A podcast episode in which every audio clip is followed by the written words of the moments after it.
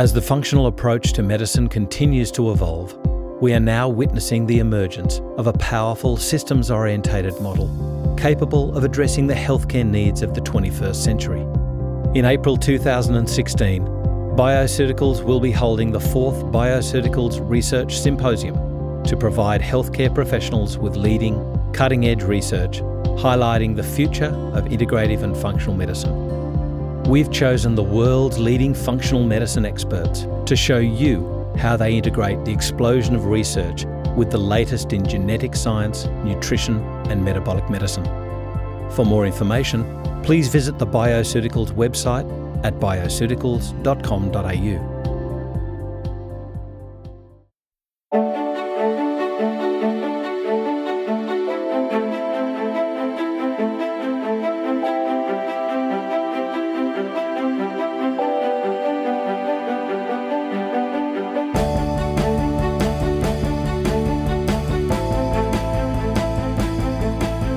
FX Medicine, and I'm Andrew Whitfield Cook.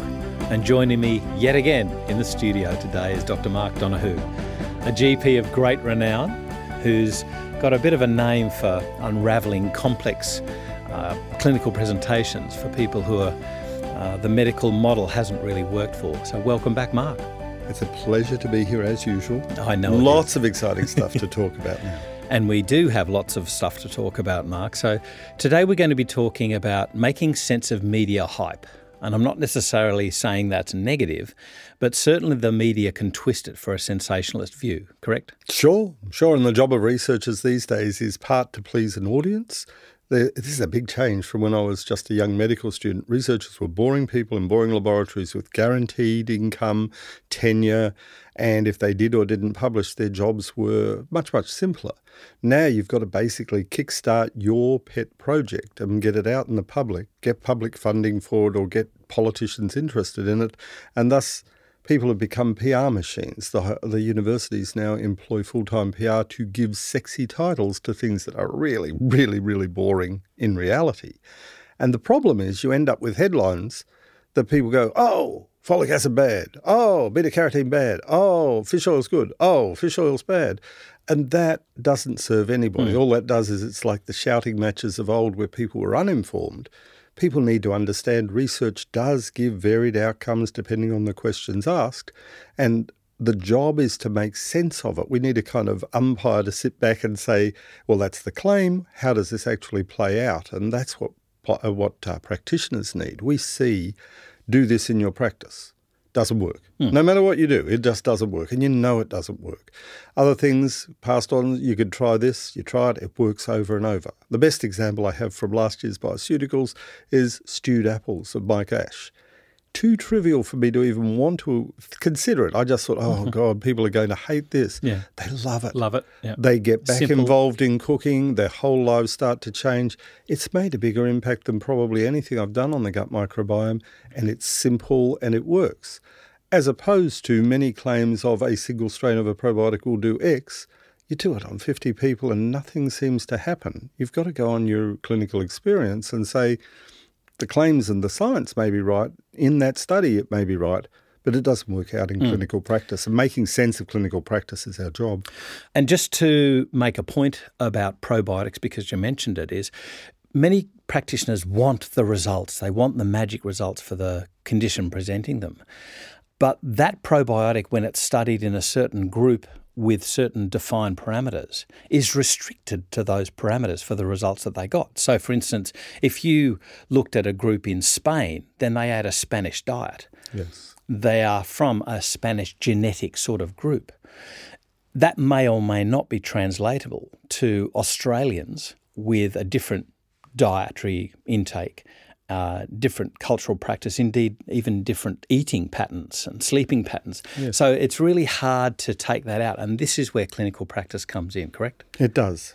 I, I think what people forget is what we regard as high level evidence, the randomized controlled trials. The restriction that we have to remember on RCTs is that they're highly selective in the people who they put in. They put in a specific group of people. You know, you have Finnish smokers. How much does that translate to the rest of the world? Or you have a particular um, country with dietary habits that are good or bad compared to other countries, but you don't know that when you start. Where the problem arises with research is you choose a trial for a reason. People set up a trial because they believe it's worth investigating in the context of that country for a particular purpose. When they reduce the variables, they cut out, say, the smokers, or they cut out the overweight, or they cut out the whatever it is to get homogeneity of the research group, that improves the likelihood of an outcome of the trial and it diminishes the likelihood that it's applicable to anybody who we see walking off the street in our practices. So, although great quality evidence, it's great quality evidence only for those who fulfill the criteria, the selection and the exclusion criteria of the trial, and that limits its applicability. So, it may be great evidence, but it's it's evidence that's almost best used in hospitals who can find the hmm. people mm. who match the trial. Mm, that's right. So let's delve into a few of these late breaking news, and some of them are indeed quite old. Why don't we start off with an older one? Mm. The CARET trial and the ATBC, the alpha tocopherol beta carotene cancer prevention trial. Mm. And I'll just point out that's atbcstudy.cancer.gov forward slash if you wanted to look that up. But why did beta carotene get such a bad rap? Beta carotene got a bad rap, as it turns out, in smokers. And the trials that did not have the analyses of smokers in particular, beta carotene gets a good rap. This is the problem with studies. When you are looking for anything from lung cancer progression to polyp prevention, if you have a factor in there which is the primary driver of disease, like smoking, then the addition of a supplement on top of a bad habit is not going to change that bad habit into a good habit.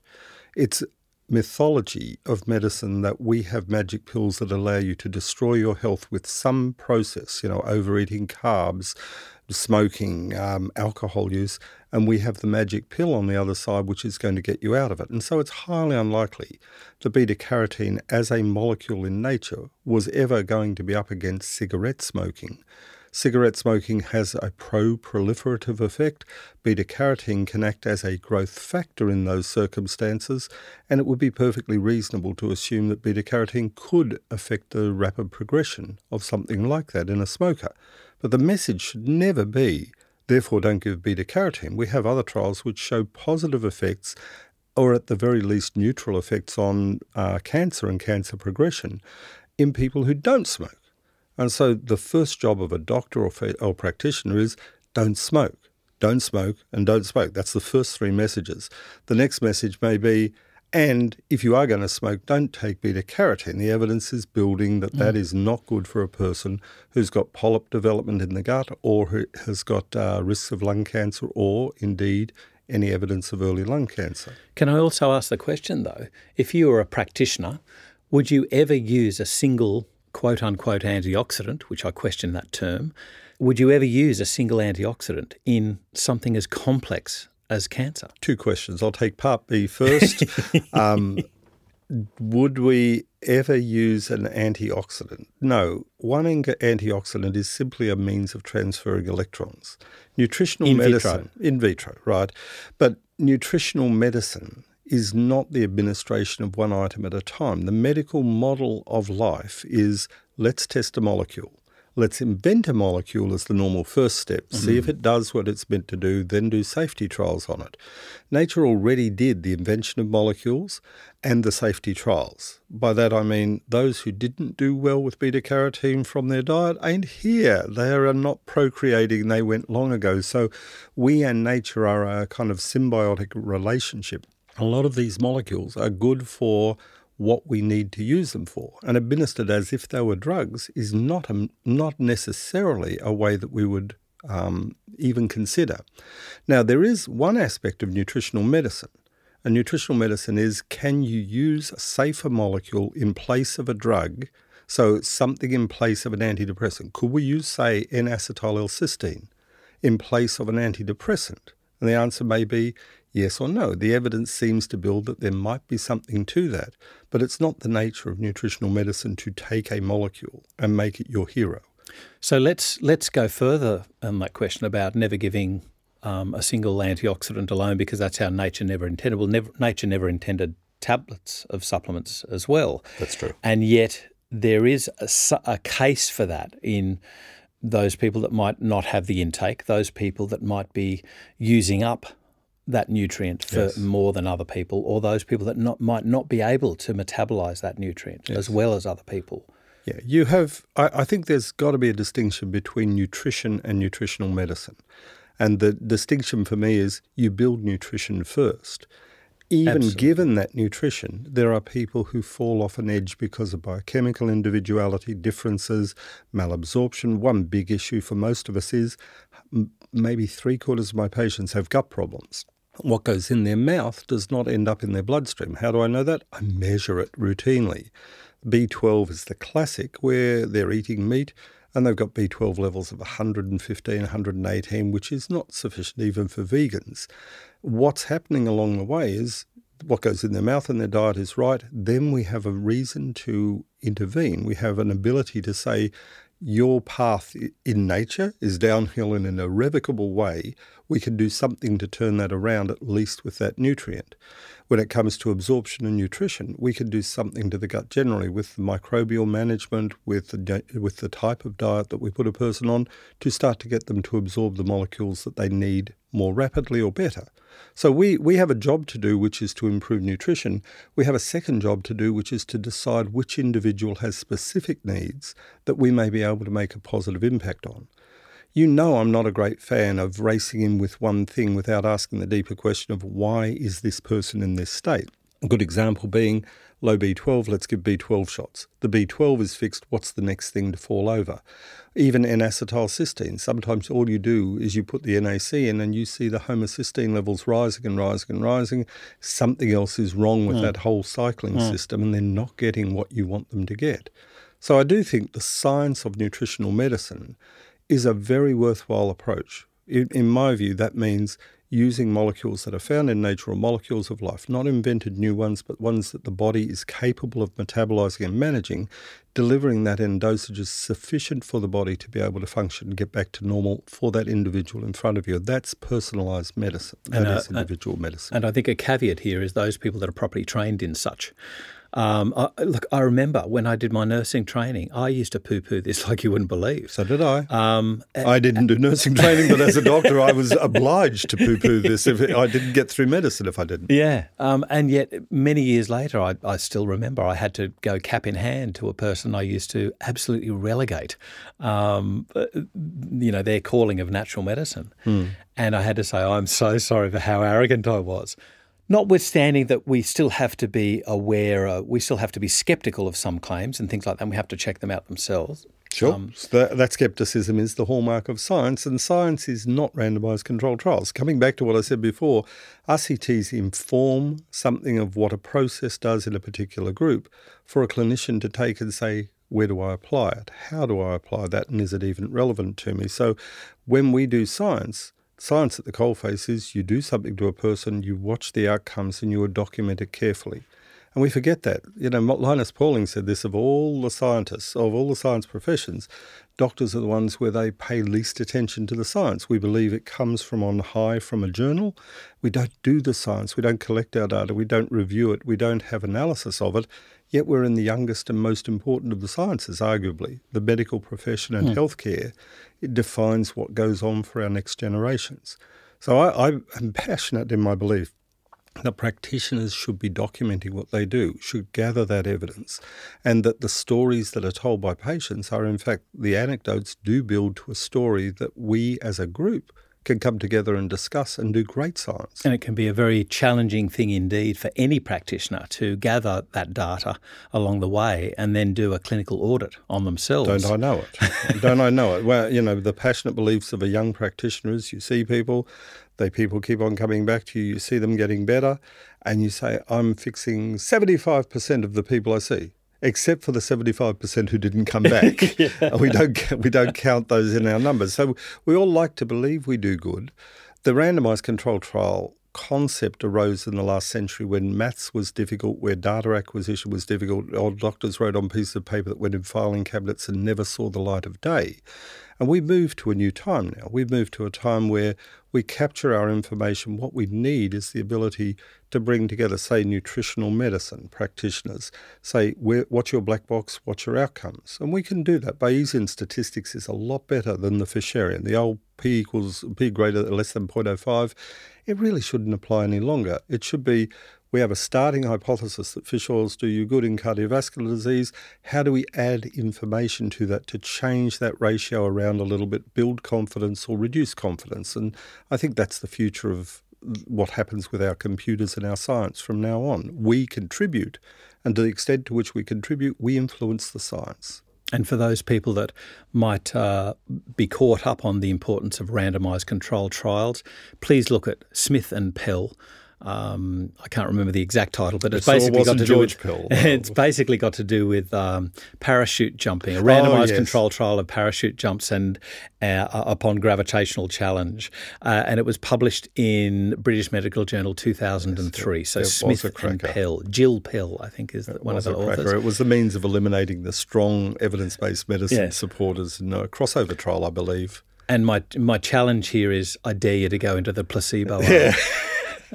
but remember, they proposed a crossover trial in which those, you know, each each of the pro EBM versions went into the other branch of the trial for the second part. So it was the elimination. That would have been a washout. Yes, that was the the washout would have been good. But uh, it is it is difficult when something becomes so entrenched. Strong evidence equals X, and a research community, which is a trillion dollar research community over the planet, keeps on wanting to promulgate that. We've got to ask step back at some point and say, what is the use of this? Why would you do a beta carotene trial in Finnish smokers when that's not the question that is pressing on the world to know an answer about? What we have is the killers of obesity, cardiovascular disease, degenerative changes of the brain, um, cancer. There are really important questions to ask on the broad basis, and the specifics of the very potent trials don't serve to answer that very well. They often serve to confuse that question instead. So, just wrapping up the beta carotene argument, mm. uh, there's a nice little review uh, dietary supplement use and prostate cancer risk in the carotene and retinol efficiency trial. That's the CARET trial. The author is Neuhouser, N E U H O U S E R, in Cancer Epidemiology, Biomarkers and Prevention in 2009. It's a really nice little review there. So, Mark, now, on to something that you mentioned before regarding apples, onto the FODMAP diet. And I'd like to make a shout out here to Sue Shepherd, who sort of formulated this diet. And I think people have bastardized the diet to their own means, the no FODMAP diet. Uh, whereas initially it was always kind of like the low salicylate diet. It's the low FODMAP diet down to a handleable level. But a recent paper talks about the FODMAP diet is no better than the normal high fiber diet when treating IBS. Yeah. Can you take us through this? Because I think one of the thing, the the issues with irritable bowel syndrome it's the highly emotionally charged disorder. Correct? Yeah. When when when you hear the word irritable bowel syndrome, from my years in the 1970s, remember I go back quite a way. IBS was code for a little bit anxious, a little bit crazy, probably a woman. And give them Valium. Hmm, well, that was the actual line was give Valium to the mother of a child with asthma. Giving them Valium, Valium was vitamin V for all of us who knew those early years, vitamin V was given.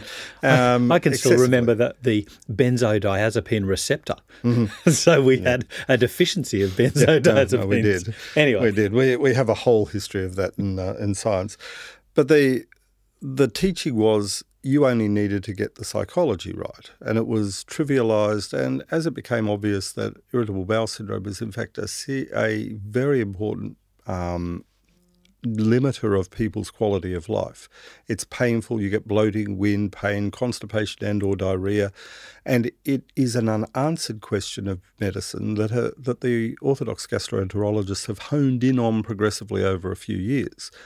What got me about this study is FODMAP diet does for many people a fantastic job. Absolutely. And going on to a FODMAP diet is a revelation to people. As well, going on to eating nothing does a fantastic job. If you take the load off the gastrointestinal tract generally, you can do a fantastic job as well.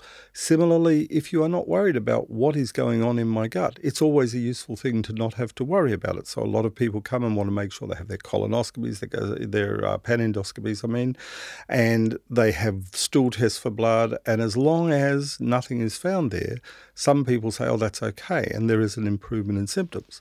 For the majority, though, they go on exactly the same way as they did before. So the FODMAP is a simple intervention. You can hand a sheet of paper to them, and most people will do okay on it. Is it a sustainable diet? Probably not. You probably want to go and open up that diet a bit. People tend to become afraid of many of the fruits mm. and vegetables. They tend to want to stick away from those types of things. And so it's been a little pet thing of mine for years. We have one obligation is to get people off the foods that are bad for them. And the other obligation is to get them back onto all the foods in their full variety and joy that is good for them. My problem in my practice, because I see a lot of people from other practitioners, is they become food phobic. They won't eat anything. They will never cross their boundary because they remember how bad they felt with their IBS on the other side of it, and they're unwilling to give an inch. And therein lies the problem. If you don't give an inch, if you really are food phobic, you don't enjoy your food. You don't sit down with the family and eat it. You are making special preparations. Label reading becomes the only thing that you can do in life. So the general advice um, has always been in the past, we'll get over it from gastroenterologists. But I was rather pleased on this particular study, the traditional IBS diet. Um, has changed over the years. The National Institute for Health and Care Excellence, the British Dietetic Association, eat regularly three meals a day, three snacks a day, never too much, never too little, never be hungry, never too full, eat in peace and quiet, chew thoroughly, reduce intake of fatty or spicy foods, coffee, alcohol, onions, cabbage and beans, avoid soft drink and carbonated beverages, chewing gum and sweeteners that end with OL, the polyol. so anything ending in OL, yeah. evil. Yeah uh, and eat fibres but distribute the intake evenly during the day. That's more than used to be said for anyone with IBS. And what this study tells us is FODMAPs and that diet that is, uh, to- is now promulgated by the gastroenterologists, both equally good. Neither of them particularly better, but a huge amount of crossover between traditional advice and a FODMAP diet. So while I think it's great to get people on it, our job then is to find the foods that make life interesting, enjoyable, that make cooking easy to do, and don't complicate a person's food relationships too much. Mm. And I think this answers that question that yes, you can start it with a really good hit with a FODMAP diet or with the IBS type uh, approach of the gastroenterologist, and then move on. What are the foods that you introduce back? When the gut microbes are back in order, the fermentable agents are not the problem that they are when you start. And so we build our fermentable agents by providing the polyols and the sugars and the, and the disaccharides. But in the end, a healthy gut can have that variety as long as it is temporary in season and you move on through those foods to over time. So I'm a fan of getting people back to eating the foods they love and restricting only the foods that they really don't need to have. I'm, I'm a big fan these days of people should not have gluten of wheat, rye, and barley at the very least, unless they know that they can manage that gluten. And I'm surprised at how many of my patients, the high proportion, really can't manage gluten, and you don't need to be too precious beyond that point. So, just regarding that that point on the FODMAP diet about handle what you can and what you can't. Mm. Talk to me about your experience that you've had with stewed apple. I remember you learnt this from Mike Ash, who used yeah. to use a particular um, species, a particular variety of of apple. And forgive me, I can't for the life of remember it. It translates to Granny Smith, medium-sized Granny yeah, Smith. Yeah, we, we don't get that us. apple, that English yeah. apple over here, that's for sure. So, but he used that, and the reason behind it was because it was in, increasing interleukin 10, correct? Uh, indirectly. The the reason for the stewed apple was to release the raffinose and to you know break down the pectins and to provide a particular method of preparation that allowed that food to encourage normal growth of uh, bacteria in the gut. The upside of it is most people love the taste of a bit of cinnamon on stewed apple. It's a thing that's a pleasure for them to do. Germans that's, got it right. That's good for them. Yeah, well, they got it right even with cabbage, but the cabbage Yeah, has its own little particular problems that may be associated with it for Australians. But it, it transformed a bit of the discussion in my practice, which is what I love most. People would say, in fact, first go back after I listened to the lectures and I got the paper from Michael about the preparation of the stewed apple, I felt embarrassed. I felt I am a technical person. I do not want to be giving this thing of stewed apples could do that much good for you. What I didn't understand is there's a meta layer to this that people preparing stewed apples means they're in the kitchen. They're looking at a recipe.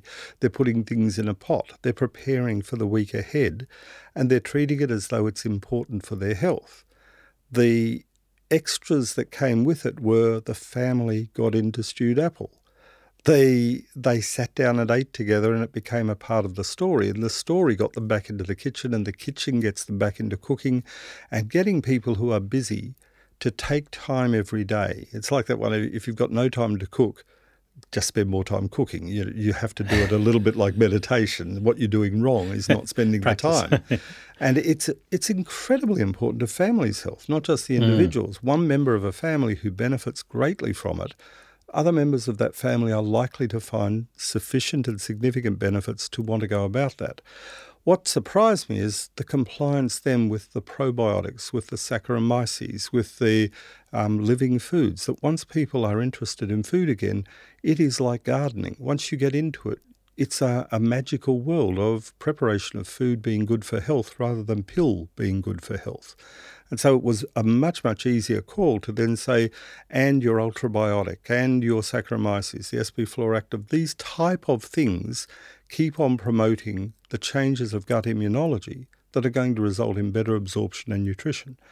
Now, now we're seeing these diets proposed for HIV positive people. Now we've got the HIV progression being related to gut microbiome and gut leakiness and managing that progression. It now makes sense of why what was the best predictor of bad outcomes with HIV?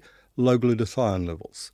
Where does the glutathione get chewed up? Well, inflammatory processes mm. in the gut and mm. the liver having a secondary job as well as drug metabolism was the obvious area to think of. Now we're saying even in diseases as so called hard as HIV, you can get massive improvements in quality of life by focusing on the gut microbes. They do a lot for basic immunology and health, and controlling inflammation there is the job of all of us, I think. As doctors, if we get good gut control and good inflammation control, you have a lot of happy patients, a lot of happy people. Talking about the gut.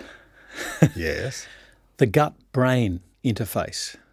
Uh, there's some recent papers and, and write ups that have come out come out about antidepressants harming kids and hidden harms of antidepressants in general populations. What about this link, though, with the gut micro- microbiome? Can we improve the way that antidepressants work by looking at our gut? I don't think there's any doubt about it. Well, I mean, at a clinical level, I, I think this is the lay down misere of, um, of psychiatry and psychology.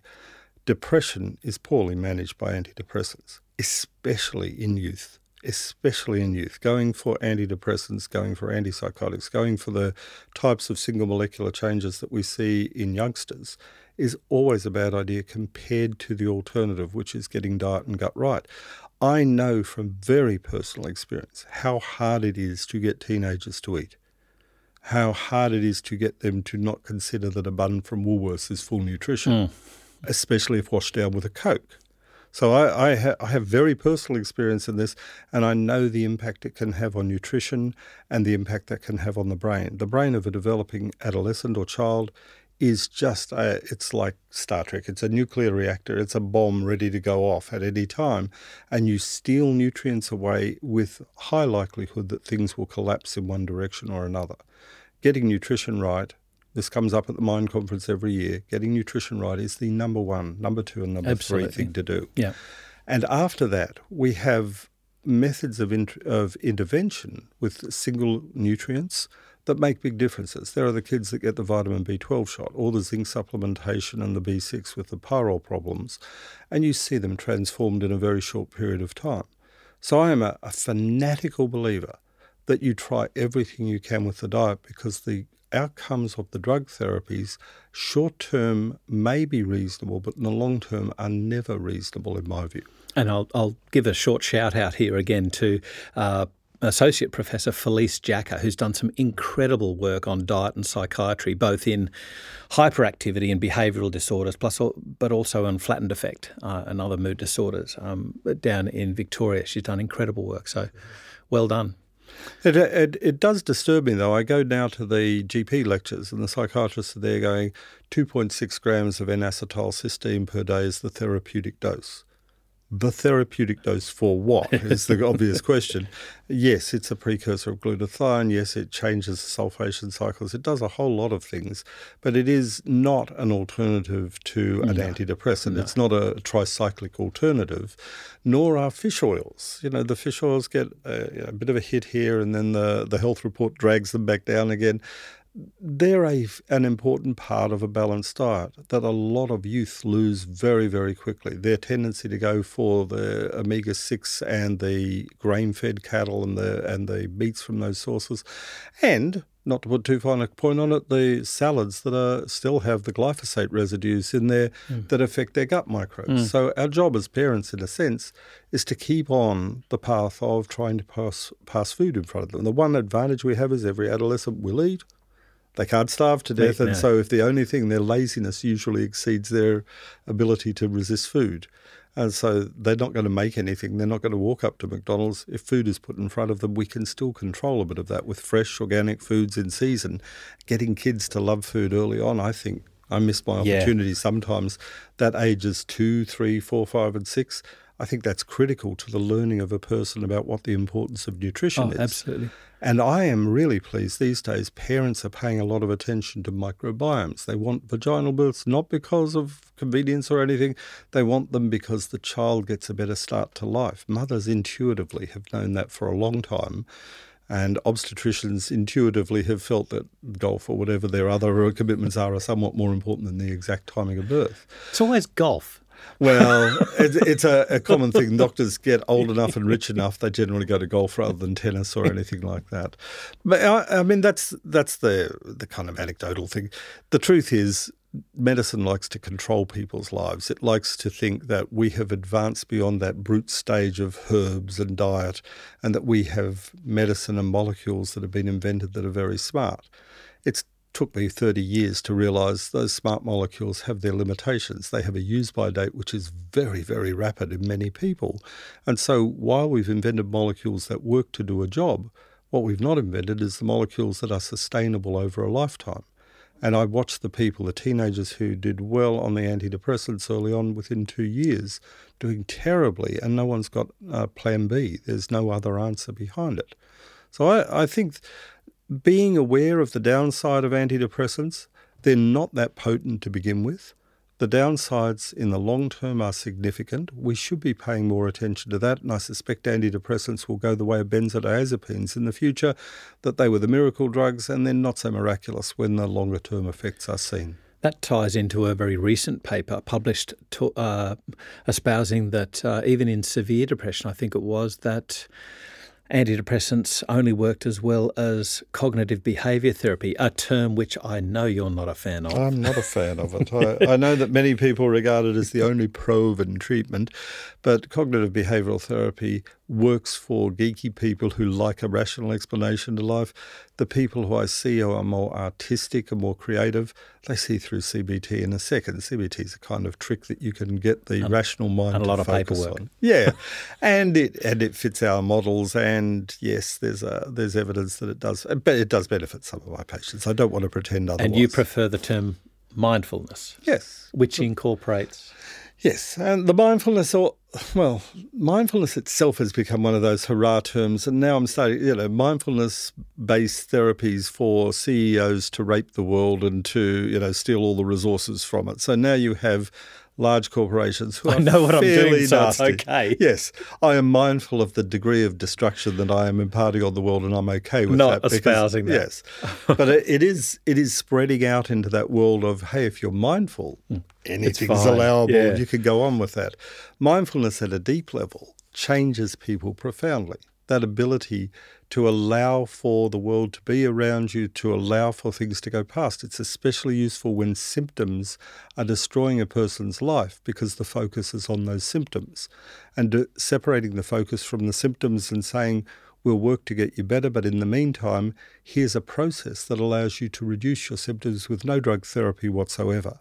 And I think that's a, a, very powerful part of mindfulness, meditation, yoga as a move, part of a movement therapy, and breath. They're incredibly important as well.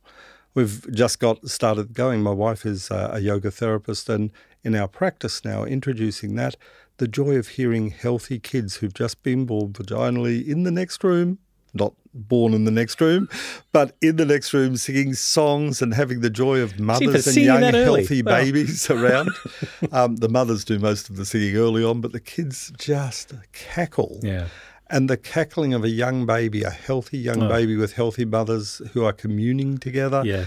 it lightens the entire practice experience. It, it sounds like it can't be that much fun having kids there, but kids who are thriving in life just give a tickle to whatever part of the nervous system that we have that says, yeah, that's the future. And you know, uh, like we often attribute mindfulness and yoga and all of these sort of wonderful, nice relaxation therapies to adult things.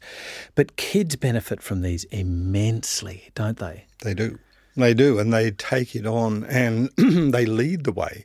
The, even the adolescents, the one period of life which is, I think, the most stressful is the high school certificate years. And the people, the kids who figured out that yoga, mindfulness, and meditation, breath uh, work, that's ways of practically engaging in life that is highly stressful and still having your escape, your parachute, in a sense, harking back a bit. That parachute is yes, I'll go into this, but I have my own secret way of getting through this. I have my own way of breathing again.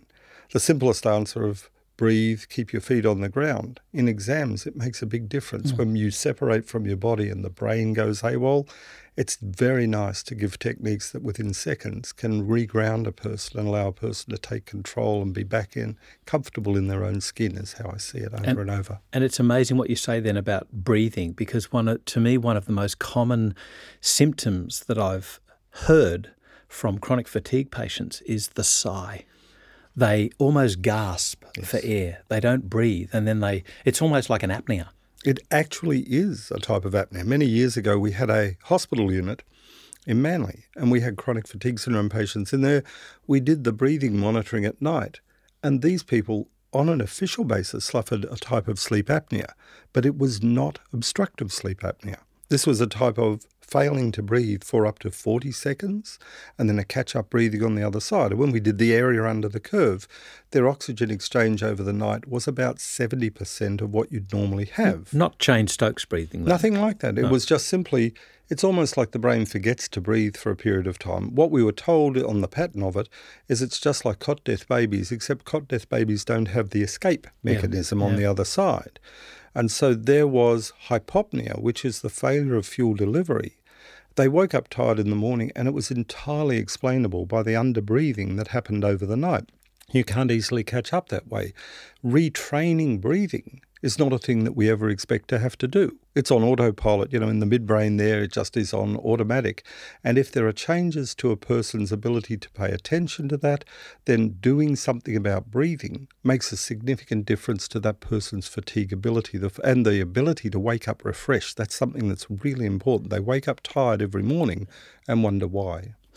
I, know this would be fraught with issues of um, informed consent and long term issues with being stationary and all that sort of thing. But has any have any researchers ever investigated knocking out let's say, let's say the word anaesthetizing chronic fatigue patients and maybe uh, controlling their oxygen intake. You know, it, that sort of, you know, being on the operating table without an operation. Yeah, I, I, think we should give you the opportunity to do such a trial. No, uh, Frankenstein. I, yes, there have been people who tried knockout therapies. Deep sleep therapy was they one have. of those. Yes, and uh, Chelmsford was the outcome, and there were a bunch of deaths and suicides of the doctors. It wasn't a great experience to take right. over a person's uh, anaesthetized state. It just mm. didn't work out well.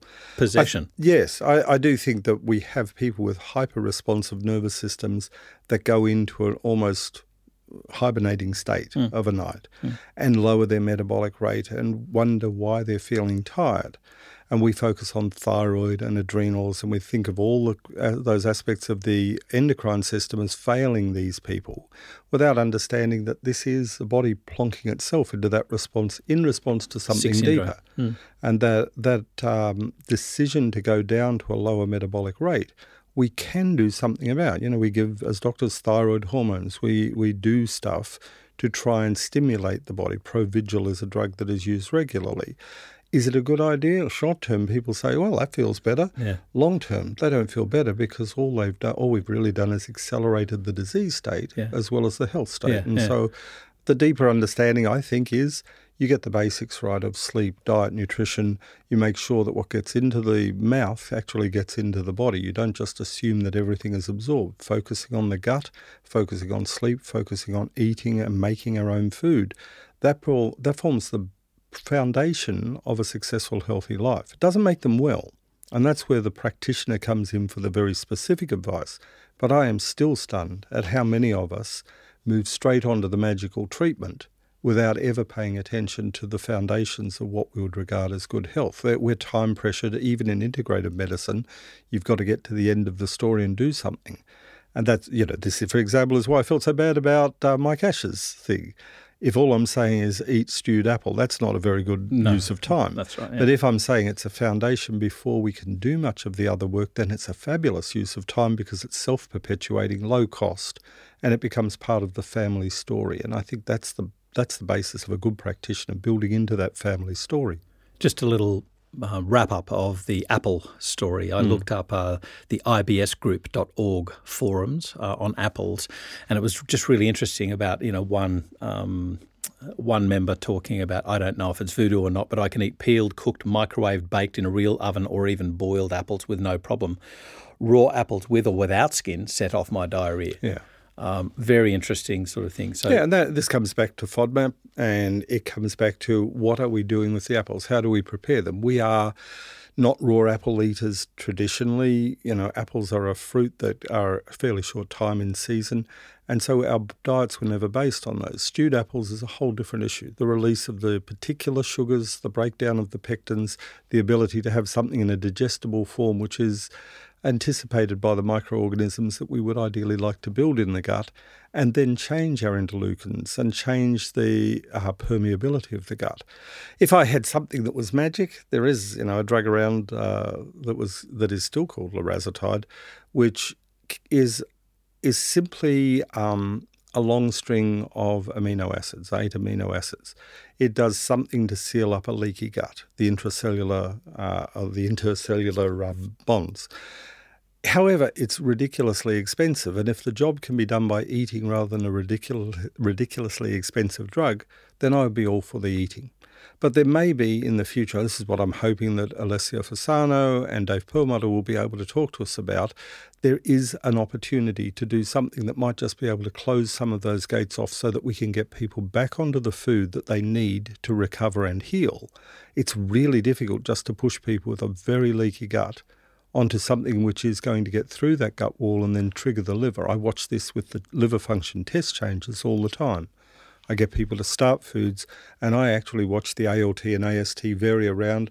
People pick it up very quickly. They feel bad, and their liver function tests go off with particular foods, and they should never do that. They should never be getting through the gut wall to the liver in the first place. Just a little point for our listeners larazotide is sometimes termed anti-zonulin, Yes. and uh, it's now being investigated for active celiac disease. Yes, and and I think it has been approved for for trials. But what happened as soon as that approval became available, it became unavailable, high cost, and it was you know yet another one, an octopeptide. Just putting eight amino acids together should not be you know a ridiculously expensive thing to do. That'll definitely be a topic we'll have to investigate with uh, uh, Dr. Alessio Fasano at the symposium. I know. I, I think that he's had a fair bit to do with Um, I the research on so. that. So I, I, I would think I am so. really looking forward to. Is there a short-term answer we could give that will get you over the hump? That will allow the foods to be able to re- be reintroduced and do a bit of the repair. Band aids are a good idea, even though they're not a good idea for 30 years. But th- to me, this is one of the the sad things about medical politics. Is unfortunately, a GP in, in general practice uh, doesn't have time to uncover the root causes of, of the mal- maladies presenting, that they only have time for symptom coverage. And this is due in part for the intrinsic link between our health outcome and financial burden. So, you know, to the point where a doctor who wishes to investigate that, the un, the the uh, poor foundations of why somebody presents with a chronic disease, actually gets uh, chased by the medical authorities about over servicing, and so service uh, uh, appropriate service is really due to a certain short amount of time. Yeah, I have some experience in this. As you possibly remember, over 30 years, I think 11 I referrals for spending too long with patients, and then you're on the good side and you're on the bad side. I go back a step. Medical education, people misunderstand this. It's we are trained in disease recognition and the appropriate treatment of the disease. We're not Hippocratic medicine anymore. We take a Hippocratic oath, but there is no pretense any longer that we're after ultimate causes. We're after proximate causes and doable things, fixable things. And so there is always a need for a smash repairer because smashes happen. Mm. And I do not want to get caught without doctors. Where, you know, if I get caught in a car accident or if something terrible happens, the magic of medicine is its ability to rapidly intervene, do the short term stuff, and get it right. Mm. What it misses is that medicine is not, in my view, a healthcare profession, it's a disease care profession. We pay a lot to keep disease at bay. We pay very little to prevent disease from occurring. And I, I personally believe that this will require a rethink of healthcare education. Doctors, naturopaths, everybody needs to have the same foundation of a knowledge of the tradition of healthcare, a knowledge of the traditions of healing from different cultures, an awareness of pharmacology, all the way up to the genetic modification. And then they should diverge in their own particular ways. Those who take the path of functional medicine and ultimate causes have to spend more time with the person in order to understand the mechanisms of disease, but they should work hand in hand with doctors who say, and I can do something to take away the symptoms of this disease. So I don't see it as a doctor's job. I'm starting to understand that, that a time poor doctor who tries to be a naturopath does it really mm, badly. badly. And what happens then is we always revert to form. We always revert eventually back to the drugs because we expect people to get better in a 48 hours, 72 hours, 96 hours. Yeah. That's our time frame. We're impatient, goal oriented, and we like tricks that work really obviously. Working with a person to re-establish health and life and sleep and diet takes time, but is more profoundly going to impact that person's health than all the pills that a doctor can prescribe. So I think the future is a common concept of healthcare and healthcare education where the practitioners of prevention, functional medicine, herbalism, traditions around the world work hand in hand with the doctors who catch the people falling off that edge. And doctors who do their job properly are magical. They do a really good job of stopping the disasters happening. Where I see a problem with GPs is we become statin prescribers. That's our, our major trick for prevention is do statins and vaccinate. And is there anything else? No, that's about it. How many doctors spend the time? What's your sleep like? Oh, we refer people off to a sleep physiologist, a sports physiologist, and then we lose interest in that entirely. I would say that doctors are not even the person to coordinate that whole process. The coordinator of a health and life process should be a person who uses a doctor for the treatment of the diseases where the doctor is appropriate and allocates them to the doctor rather than the doctor automatically seeing. I, I heard it yesterday 85% of Australians see the doctor at least yearly. Yeah. That should be nothing like that. If 50 like the Chinese model, where the, what, what is it? The, the the the the village practitioner gets paid when they're well, not yes. when they're sick. Yeah. The concept, well, even that doesn't work because the training of a doctor is still the training of a doctor. How do you recognise a disease? What are the symptoms and signs? What's the intervention? That still is very important training to have. I'm not decrying that one bit, but where we stepped out was we said, and we are therefore healthcare practitioners Whereas health is invisible mm, to us. Look mm. at doctors. We mm. are not a healthy group of people. We are trying to become that, but that doesn't actually add up to anything. Medicine, every time it's tried to pay for prevention and go on to doctors, all it does is break the bank. Doctors just prescribe more statins, give more vaccines, and they say we have done prevention. So the, the step aside here is the time taken to understand a family may be a whole new profession. there may be a room for a coordinator of healthcare who sees doctors as one end of that spectrum for disease care that's efficient and appropriate, who sees dietary advice from nutritional uh, practitioners and um, maybe advice from herbalists as a step before you get to serious disease states, that looks at the continuum of healthcare and that healthcare as an educational program has a continuum with respect of each of the practitioners for each of the other groups. And if we could broaden that church so that healthcare became a meaningful term again, then a healthcare system could actually mean something. Every single healthcare health minister appreciates that they have nothing to do with health; they have to do with disease. You said two words of note: minister and church. Yeah. hmm. well, it is the Church of Medicine, and and we, you know, we all want to believe that doctors will be there to fix us up. And when doctors say at the end of life, "There's nothing we can do," we're somewhat disappointed, but think, "Well, we couldn't have done any better." And the fact is, we could have if we had managed prevention, nutrition, lifestyle, diet, if we'd managed to do that early on in life and get people used to that early on, we could do a much, much better job than waiting for people to present to their doctor. On a little bit of a different tack now, vitamin D was the hero vitamin two, three, four, five years ago, um, resulting in millions of wasted healthcare dollars yes. spent on vitamin D testing. 100, I think it was 117 million and each test is around about forty dollars.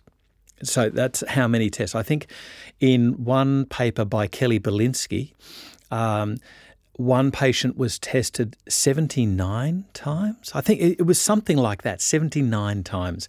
Who does that?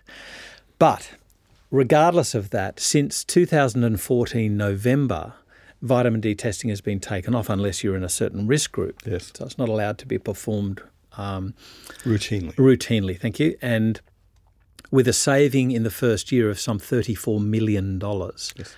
Moving on to vitamin D's actions, though, we know that many people are have insufficient levels of vitamin D. I think it was 34 or 43, forgive me, 43% of women in southeast Queensland, the sunny sunny state, had insufficient levels of vitamin D. That was below 50 nanomoles per litre. That percentage goes throughout the eastern seaboard and raises the further south you go into Melbourne and Tasmania was huge. I think it was like 90% or 70%, something like that. The problem is that the intervention trials for vitamin D once you have a condition haven't really stacked up. And indeed, sometimes they give us or they throw us a curly one in, like an adverse event. An interesting paper was that vitamin D increases falls. Can you explain this? I can explain it, but it, it again has the medicalisation of vitamin D as the background. So, one, one thing I want to pre- preface this with is sunlight works to make people healthier. Right? One thing sunlight does is produce vitamin D3 from provitamin D3 in the skin. What we measure is hydroxylated, the 25 hydroxy vitamin D, which requires not only that production or the tablet that you take, but it requires the liver to hydroxylate it a lot of the people that we see who are chronically unwell don't have good liver hydroxylation processes. And so we have this paradox that we're measuring hydroxyvitamin uh, D3, 25 hydroxy, and we give 5,000 or 2,000 or 10,000, and the 25 hydroxy just refuses to go up. In fact, sometimes you see altered liver function tests in response to that, the liver almost under too much of a load from too much delivery of the vitamin D3. So, sunlight has self regulatory mechanisms. Going out in the sun is photosynthesizing in a whole different way. You get vitamin D and you get the upside of sunlight on the central nervous system, and you get the value of sunlight in depression management, and you get the value of sunlight in many different ways. So, if there is a natural form of vitamin D, A, it's not a vitamin because we make it. Um, B, the form of vitamin D comes with other things built mm-hmm. into that package called sunlight. The fear of sunlight, I think, became a national problem. That all we heard was the terrible outcomes of melanoma and skin cancer, kind of all grumbled up together, meant that we should all be fanatical about keeping our children out of the sun at every opportunity. And it got to the ridiculous step that midwinter, in the rain, parents were still trying to get people out of exposure to light, any light whatsoever. So we deal with that in a very poor way, which is let's replace it with a D, vitamin D3 Um, and the vitamin D3 does one single simple bit Yep. of what sunlight can do. Yeah. It's important not to forget about it because when the vitamin D3 goes down to those kind of low levels, we're anticipating that the 1,25 dihydroxyvitamin D, the active form of it, would also be going down. I have measured many, many people for that 1,25. It's a difficult thing to measure, but very frequently the people who have got the low 25 hydroxy measured on the blood test have perfectly good or even high levels of the 125 dihydroxy. So it is a far, far more complicated thing that we than we have anticipated. We just said low me- measured levels, supplement with something. I note there's a new position paper put out on vitamin D and sunlight, and involving the uh, the Cancer Council of um, New South Wales and many other contributors, the uh, bone people and the metabolic people, everyone getting together. And now emerging slowly from that is the rational. Let's get back to you having sunlight in these hours of the day. Just avoid the UV exposure over three. And so there's now apps to say, get out in the sun during the times that this little app tells you that you're below three and you'll be getting enough vitamin D. It's, it's an attempt to change that balance back to sunlight is good for you, but not during particular hours of the day. But to, the funny thing about it is that the hours that they're saying to get out of the sun are indeed those exact hours where you can, uh, in the only hours where you can actually make vitamin D because of the angle of the sun's rays on the ozone layer of the earth. No, you're right. But now what they're aiming to do is give the UV number. So their their their their number that they've chosen is three. I'd argue that it's probably five to six. Right. What they're attempting to do is saying when you get a value below around about two, you're not producing vitamin D. When you're getting a value in that two to five range, you are producing vitamin D, and it does change. You know, winter in Victoria and Tasmania, you don't get vitamin D production. There just isn't sufficient sun azimuth to be able to do that. Hmm. In Sydney, you get a little. Southeast Queensland, you get more. This is an attempt to make sunlight okay again and to find that dividing line between where's the good and the harm. At the moment, what we've done is made a dividing line where sunlight is evil and the consequences of failures of vitamin D far exceed the melanoma and the other skin cancer risks. So we've gone too far in one direction of make sunlight evil then have lousy bones and have lousy outcomes from cancer um, and have poor surgery outcomes in the vitamin D deficient person. So I think that there is a movement back, and I suspect over the next 10 years we'll see that dividing line go up so that the focus is on get your sun, get your eyes out in the sun, get your body out in the sun, wear t shirts, get the exposure levels of your body up to that, say, 15 to 30 to 35% exposure. We, we forget that when the sun's closer to the horizon, more of the body is exposed vertically, higher above you. You tend to get head, neck, and shoulders, and you don't tend to get much other exposure unless you lie down. So it's a complicated thing, but I think the movement is back towards let's re explore sunlight in place of vitamin D supplementation. Going back to the legislation on pathology testing, it was a rational approach because mm. everyone wanted to know vitamin D levels as though that changed everything that you mm. did. Mm. Whereas the prediction of do you have dark skin? Are you indoors all the time? Do you ever see sunlight over a period of a week? There are people in whom you can measure it because you fully expect levels to be low. And if you measure low levels and they are right off the bottom of the scale, then a very successful intervention is to raise it with artificial vitamin D or just tell the person you are prescribed sunlight. You must get out during the following hmm. hours.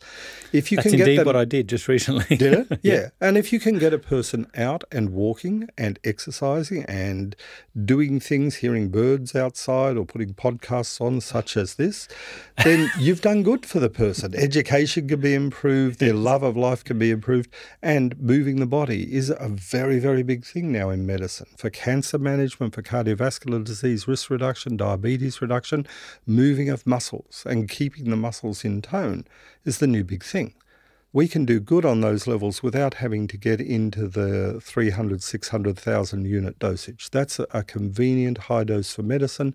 And the problem is the vitamin D is taken up by the muscles before it's taken up by the bones. You still have bones that are not yet calcified back in the way we hope, and muscles which are stronger. And that mismatch tends to lead people in a fall to be a, they're more active, therefore they fall more often, and those falls are still very harsh on the mm, people. Mm. There's one other thing to mention, and that is bone is not just bone density. Mm. Bone is bone flexibility.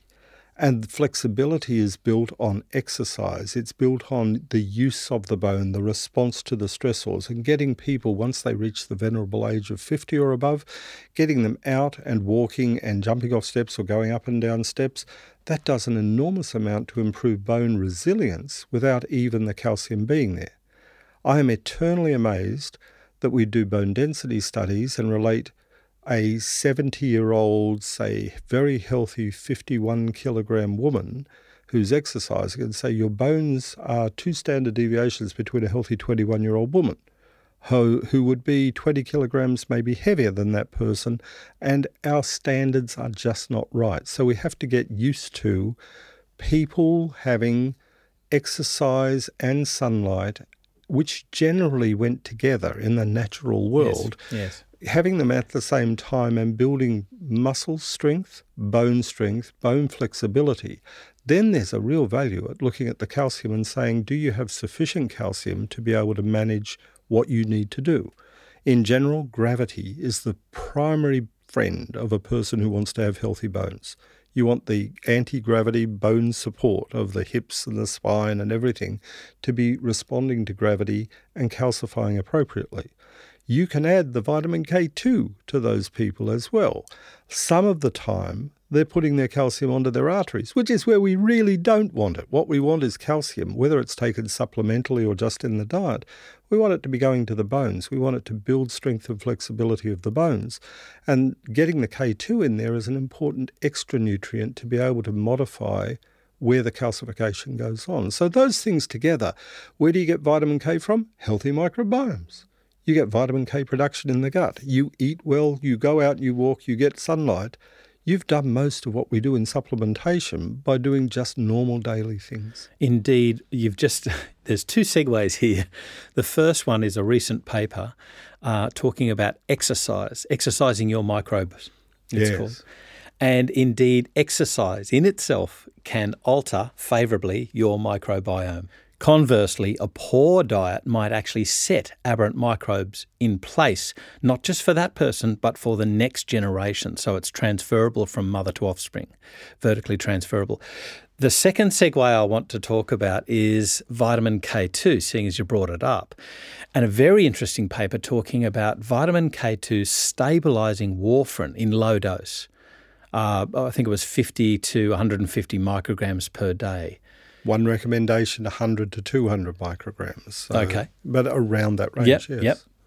So a fa- 100 to 200 micrograms. So quite low dose compared to other interventions of vitamin K2. Yeah. Talk me through this because warfarin isn't a drug to be mucked with. No, and and if you ask most doctors who have people on warfarin, we hate it. we absolutely hate it. And why do we hate it? Because every INR, every measurement of how is the clotting risks, uh, you know, what's clotting looking like, it varies around so much for individuals over time that we're forever adjusting the dose, trying not to get them to bleed too much and not to get them to bleed too little. But this in, is indeed a simple, safe intervention where it might stabilise that Yes. fluctuation. Yes, and I think but the the- problem is that doctors won't want to. So they're sort of in a quandary here. Oh, hang on. You don't you don't mean for a second there that doctors want to see patients more often, do you? You're not you're not suggesting that. No, I No. was not. But anyway. No, what what we fear is, you know, we know what's the so-called antidote to warfarin. It's vitamin K. Yeah. We think of them as the opposites of each other. Don't have anything with vitamin K in it because it can mess up the warfarin. Hmm. Vitamin K is produced by healthy microbes in the gut. We get our vitamin K levels, and what I'd argue is a huge amount of the variability is the diet that the person's on that feeds the particular bugs and the microbial variations that happen as a result. So we struggle with the warfarin because the body is already producing vitamin K going up, vitamin K going down, vitamin K going up, vitamin K, and we don't know what's going on in the gut. So we just look at the INR and say, "Oh, we'll adjust down. Oh, we've got to gone too far. Go adjust up." The excitement of this paper is if we don't think of it as the antidote to warfarin, but the modifying and stabilizing factor for warfarin, then we've got a new tool to make warfarin a safer drug to use. Mm-hmm. And it's not that we're trying to counter it, it's that we're adjusting the dose of the warfarin plus the vitamin K to produce a stabilized INR. And the research on that is now pretty clear that if you add the 100 to 200 micrograms of vitamin K, your warfarin dosage becomes far more stable. The variation of warfarin dosage to achieve an in range INR is now changed very, very dramatically. So I do suspect that we'll stop seeing vitamin K and warfarin as one attacks the other to one modifies and stabilizes the other. And it does look really, really good, at least in that maybe from as low as 50 but up to 200 micrograms, that the warfarin dosage can be stabilized and we may be able to let people run for with much less high intensity intervention. We won't be doing the INRs weekly or every fortnight.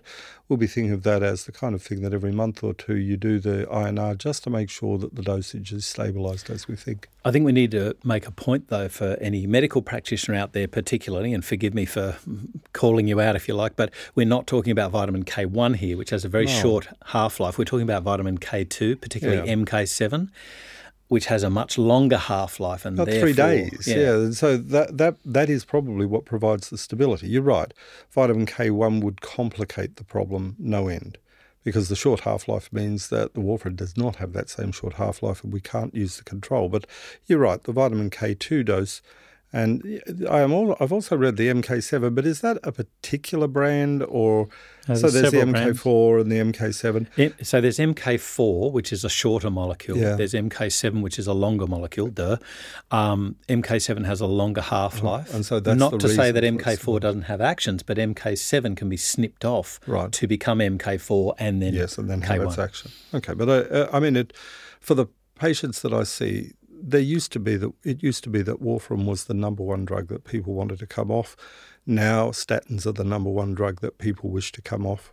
Um, could be for a whole range of reasons, but mainly because of my patients being fatigue patients, fatigue, muscle aches and pains, non-specific deterioration in the quality of their health. But warfarin is still a big problem. People stop it in order to just not bruise around the place. It, they stop it also because they just feel unwell. And the people with good gut microbes with a stable dose of warfarin feel less unwell than the other people on warfarin. Doctors generally regard warfarin as a far from ideal drug that we thought would have been replaced by something more sophisticated long ago, but we haven't really found that other magic one. Certainly, we haven't found it at the price. But adding vitamin K2 uh, uh, is not going to add significantly to the price of it and may reduce the need for medical intervention and testing quite dramatically. I'm just going to mention a letter to the editor of Blood Journal, uh, volume 109, April 2007. A letter to the editor, vitamin K supplementation during oral anticoagulation, mm. uh, colon cautions, and it's by Darrel Stafford, Harold Robbins, and Cees Vermeer. So for those people that wish to look that up, you can see the whole um, letter on the web. And I think that about wraps it up for today. We've gone through basically everything nutritional medicine and medicine. We've gone through irritable bowel syndrome and the relevant use of the FODMAP diet, how you can indeed use apples to reduce symptoms of irritable bowel syndrome in some people, and you have to try it and see what works. We've talked about the relevance of uh, antidepressants and their harm, cognitive behaviour therapy, I know that dangerous word, and the importance of diet in people with um, psychiatric disorders, both hyperactivity and flattened affect as well. And uh, and sunlight and sleep. I mean, we Good we do sunlight. we do come back to what's the what's the foundations of health. Yeah. we do this all the time. It's really important to keep promoting that because, as you know, another pet peeve of mine is really well trained naturopaths and herbalists wanting to be doctors, and really well trained doctors wanting to become naturopaths. yeah and the crossover is not yet ready. Being able to spend time with a person, go through all of those aspects of their life, undoes the need for the future medical intervention. And I think that's the powerful message is that medicine is necessary, but only in rare cases. We don't want it to be 85% of Australians seeing doctors every year. if it's 10%, we will have succeeded in healthcare. One of the great things I love about you, Mark, is the way that you incorporate the beauty of diet and lifestyle. And, and one of the the key sentences, the key little snippet I'll leave our listeners with today is in their full variety and joy. Thank you so much for joining us today. It's been a pleasure again. This is FX Medicine, and I'm Andrew Whitfield Cook.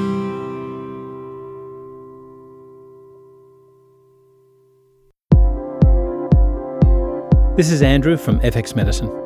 We thank you so much for your support over the last two years. We'd really love to remain clinically relevant to your practice. So if you know of an expert in some area, please let us know. You can contact us on fxmedicine.com.au, Facebook, or Twitter